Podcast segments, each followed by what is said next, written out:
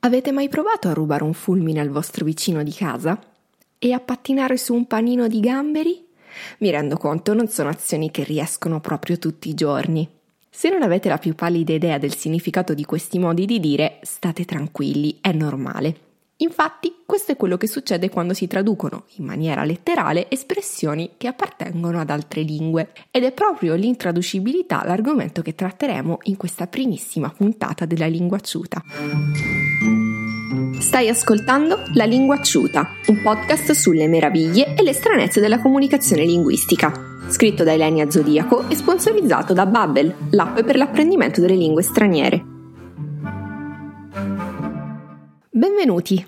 Questa è la primissima puntata, io non vi nego di essere un po' emozionata e visto che appunto siamo alle prime battute mi sembra giusto presentarmi.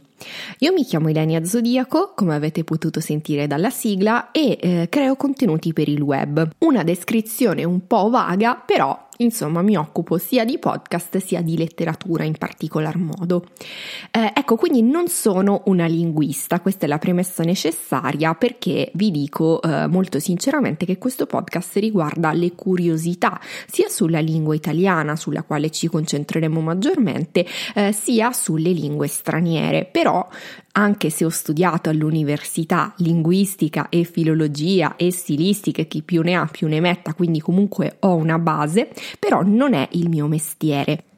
Questo atto di modestia mi fa gioco per dirvi che se invece voi siete degli esperti o fate questo come professione, potete benissimo innanzitutto correggerci nel caso dicessimo proprio delle castronerie incredibili, oppure darci degli spunti o rispondere, perché no, anche ai nostri dubbi che sviscereremo in queste 10 puntate.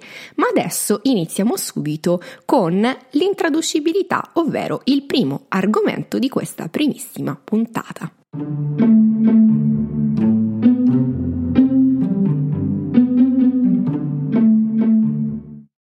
Tradurre è tradire, lo sappiamo. Basti pensare a certi titoli di libri o di film. The Catcher in the Rye è passato alla storia come Il giovane Holden, o To Kill a Mockingbird è diventato Il buio oltre la siepe. In certi casi però tradurre, anche stravolgendo la forma, è del tutto inutile perché tanto si tratta di espressioni che non hanno un corrispettivo linguistico nella lingua di destinazione e non hanno neanche un corrispettivo culturale, quindi non si possono tradurre. Le persone guardano il mondo con occhi diversi a seconda del luogo che abitano e conseguentemente anche in base alla lingua che parlano. Ora, lungi da me semplificare un discorso che è assai complesso, però possiamo provare a fare un altro esempio, che sicuramente avrete già sentito in giro. Una leggenda vuole che gli eschimesi abbiano più di 50 parole per indicare la neve. Un elemento chiaramente fondamentale per la loro vita, al contrario delle popolazioni più mediterranee.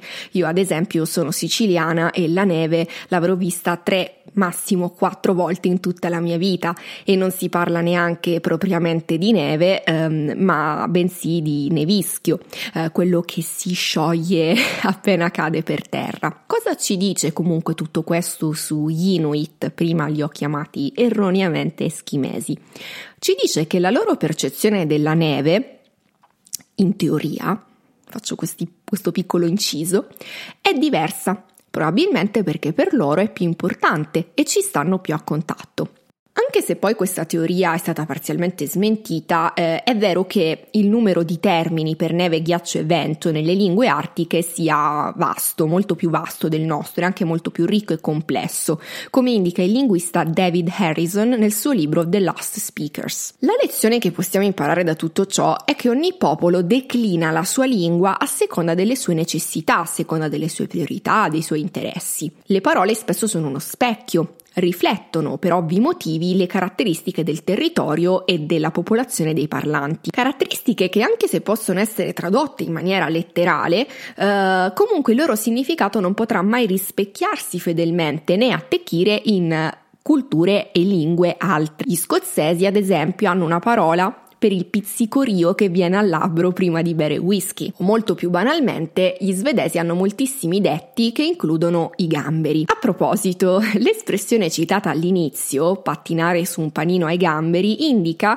la facilità con cui qualcuno è riuscito a conquistare una posizione di rilievo. Mentre in inglese, steal someone's thunder, che appunto abbiamo tradotto all'inizio, nell'intro della puntata, letteralmente rubare a qualcuno un fulmine, invece significa rubare la scena. Poi sarebbe rubare a qualcuno il tuono e non proprio il fulmine, però l'idea di rubare un tuono non era visivamente molto chiara nella mia mente, quindi ho deciso di tradurre così a caso, rubare un fulmine, che ricordava anche un po' la mitologia, non so, immagino Zeus a cui viene rubato un fulmine. Vedete quanto è difficile tradurre e quanto ci si incasini? È chiaro però che ad avvicinarci a queste espressioni e soprattutto ad affascinarci è proprio la loro intraducibilità, quindi tradurle è anche un peccato, se vogliamo. La lingua infatti non è soltanto un gioco combinatorio di cui ci serviamo per comunicare, non è soltanto uno strumento, ma diciamolo è anche una sorta di incantesimo. Non è poi così strano che Mago Merlino, per fare le sue magie, debba pronunciare abracadabra. E poi ancora ricordate, no? Perché Ron non riesce a far volare quella maledetta piuma. È leviosa, non leviosa. Se non pronunci correttamente le parole, non succede niente, nessun segreto rivelato, nessuna magia compiuta. A volte ci serviamo di parole straniere che al nostro orecchio appaiono anche un po' esotiche per comunicare dei concetti per cui in italiano avremmo bisogno di una perifrasi o addirittura di interi paragrafi, sia perché in certi casi abbiamo bisogno di sintetizzare, ecco perché spesso si predilige l'uso di termini inglesi che diciamo per antonomasia è la lingua sintetica per eccellenza, sia perché usare una parola straniera e quindi sconosciuta ai più ci rende in qualche modo custodi di un segreto. Non è un codice subito decifrabile, può essere il nostro abracadabra. Pensate a chi vuole farsi un tatuaggio per rappresentare un'esperienza. Da un lato deve essere conciso, anche perché nessuno ha ancora deciso di occupare la propria schiena con lo zibaldone di leopardi. E dall'altro però vuole anche che il proprio tatuaggio sia originale, se non proprio unico, almeno limitatamente al proprio ambiente, perché magari l'ideogramma giapponese che ti sei fatto fare sull'avambraccio potrebbe risultare completamente oscuro alle persone che abitano a Biella, cioè dove abita la persona che ha quel tatuaggio, invece poi andare in Giappone e scoprire che sull'avambraccio ti sei fatto scrivere scemo chi legge, un grande classico. In altri casi si tratta proprio di una questione prettamente commerciale. Pensiamo alle ultime mode editoriali, sì scusate io finirò sempre a parlare di libri, le ultime mode editoriali che vedono un florilegio di manuali intitolati Ighe, Licche, Lagom, tutti i termini presi in prestito dal Nord Europa o dal Giappone, Marie Kondo, Docet, che sono legati alla vita domestica. Infatti si ricollegano a un sentimento, un'atmosfera sociale correlata al senso di comodità, al senso di sicurezza, all'accoglienza e alla familiarità della casa.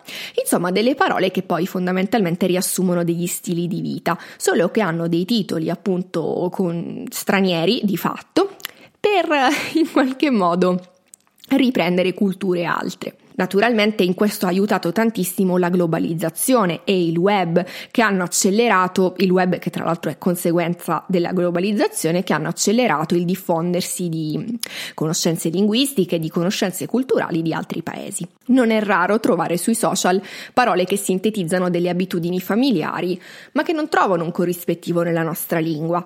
Alcune sono così belle e suonano così bene che sembrano proprio dei termini venuti fuori da una poesia direttamente. Invece si tratta di parole quotidiane per altri popoli e questo crea, sì, cioè fa un po' ridere se ci pensiamo, crea un effetto un po' paradossale. Facciamo qualche esempio. Celeberrima è la saudade portoghese, che indica una sorta di struggimento o per un ricordo o addirittura indicherebbe la nostalgia per il futuro o una malinconia per qualcosa che non si è vissuto. Altrettanto famosa è la parola islandese oppipolla, diffusa grazie al gruppo dei Sigur Rós, che descrive letteralmente l'azione di saltare nelle pozzanghere e di riflesso lo stato d'animo che ti spinge a giocare. Chi di noi poi non conosce il significato della locuzione swahili Hakuna Matata? Senza pensieri la tua vita sarà. Piccolo stop per non incorrere nell'infrazione di copyright. Chi vorrà vivrà in libertà. Hakuna Matata. Ok, scusate, chiedo perdono. Comunque, a proposito di Hakuna Matata, lo sapete che la Disney è stata accusata di colonizzare un'espressione che invece per il popolo swahili è molto comune? C'è una petizione di più di 50.000 firme che chiede al colosso mediatico di rinunciare al marchio.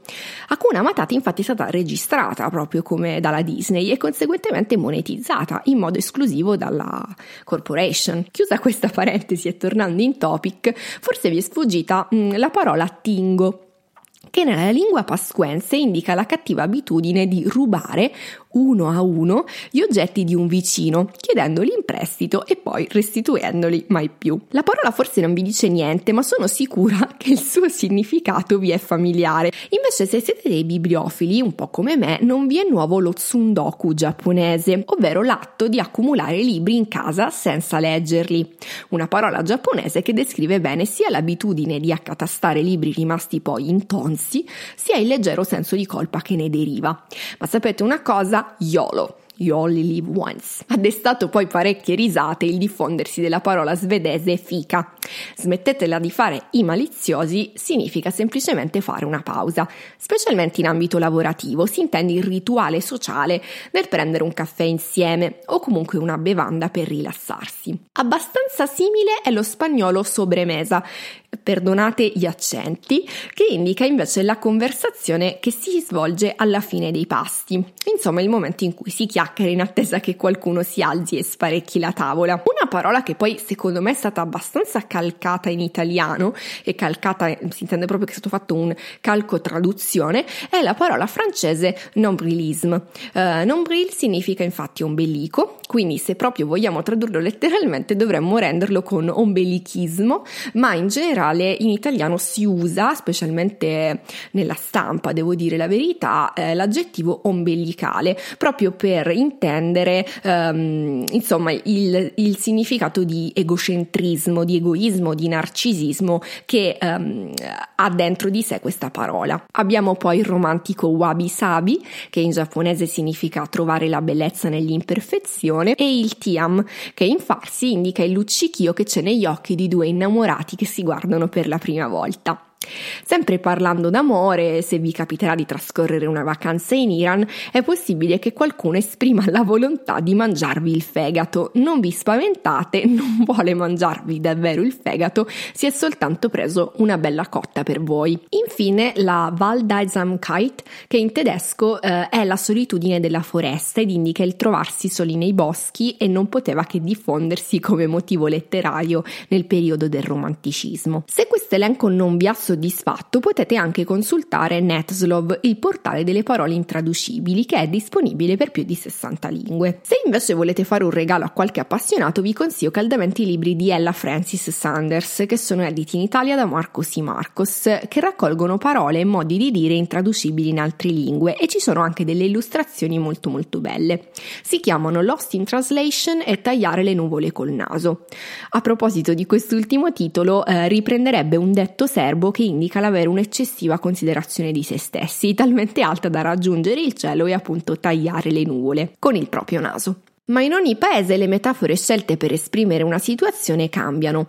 Avere i grilli per la testa o dare l'in bocca al lupo a qualcuno sono prerogative dell'italiano. Italiano che, secondo uno studio di qualche anno fa, condotto da addirittura 320 linguisti dell'azienda londinese Today Translations, sarebbe la lingua più romantica del mondo. E non è difficile crederlo. Pensate che un'altra delle parole intraducibili di cui abbiamo parlato molto oggi è commuovere, dal latino commuovere, anzi commuovere, che significa mettere in moto, agitare, come se la commozione indicasse effettivamente un rimestare dei sentimenti che gonfiano in noi fino a sgorgare nelle lacrime. Sì, non è davvero difficile da credere che la lingua italiana è per gli stranieri estremamente attrattiva ed è anche la quarta o la quinta lingua più studiata al mondo, se non sbaglio. Bene, siamo giunti alla conclusione della prima puntata della Lingua Acciuta. Abbiamo scalfito solo la punta dell'iceberg in realtà, perché sono davvero troppi i termini intraducibili e lo sanno bene i traduttori in ascolto che ogni giorno ci combattono. A proposito, se avete da segnalarci qualche parola intraducibile in cui vi siete imbattuti nel corso della vostra professione o nel corso della vostra vita, se non siete dei veri e propri traduttori, fatecela sapere.